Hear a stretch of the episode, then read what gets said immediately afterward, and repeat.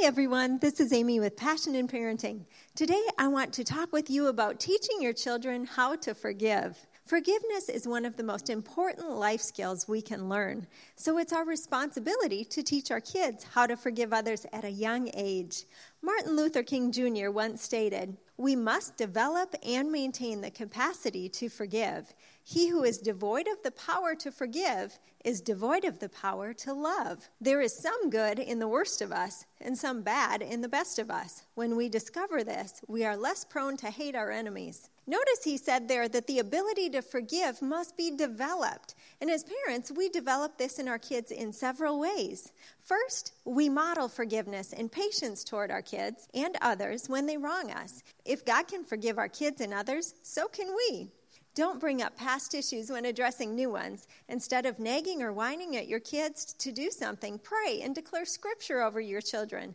Bless your kids by speaking God's word over them and have confidence that His word is working and that your prayers are working. Always deal with your children in a forgiving, loving attitude. Never act like you are still disappointed with them. Start every day with a fresh dose of mercy, kindness, and a big smile toward your kids and your spouse, just like God does. When your kids make a mistake, you can kindly explain why what they did or didn't do wasn't a fruitful or honoring behavior.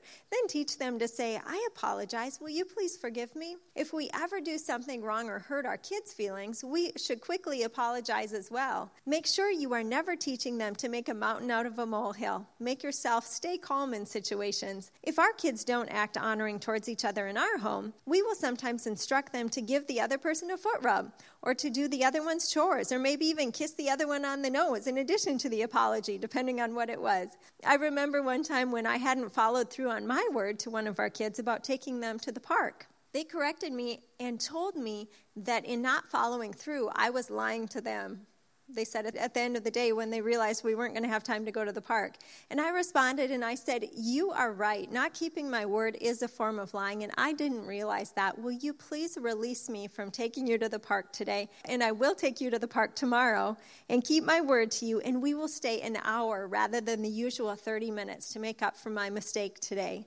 And they were, of course, willing to do that the next day and very forgiving and merciful, which I appreciated. And then the next day, I made sure to put that at the front of my schedule rather than at the end and to follow through with it. A second thing we can do when someone makes a mistake or acts in an unkind or inappropriate manner is don't bring up their past wrongs like a history book when it's a new situation. Only address the situation at hand and try to address it in a polite manner. And third, don't hold a grudge and go around afterwards telling others how much someone wronged you. Every time a wrong is repeated, we are choosing to hang on to it a little longer rather than truly forgive.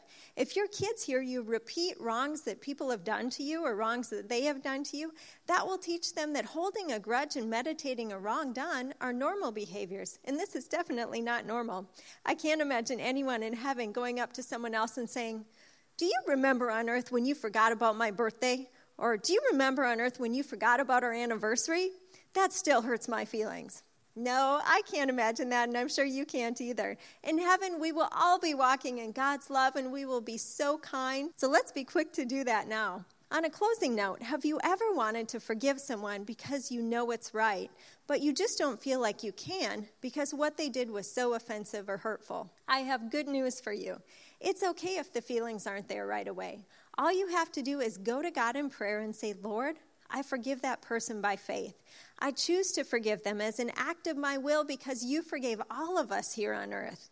I pray that my feelings will eventually follow, and I thank you in advance for helping me to not become a bitter person, but rather helping me become a better person. A great marriage and great relationships are made not out of people who are perfect, but people who are merciful and forgiving, not requiring perfection out of everyone around them. When we choose to forgive and act like we've forgiven, we are being just like Jesus.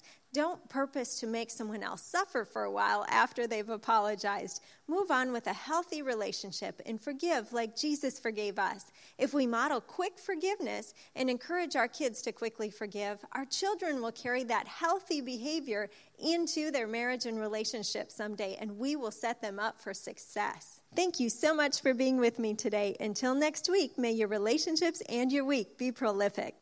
If you live in the Rochester, Minnesota area, we invite you to join us at High Point Church for our Sunday services at 9 or 11 a.m. We know God has a big plan for your life, and we're excited to be a part of it. We hope to see you sometime soon, maybe even this weekend. Until then, we pray you have a wonderful, wonderful week.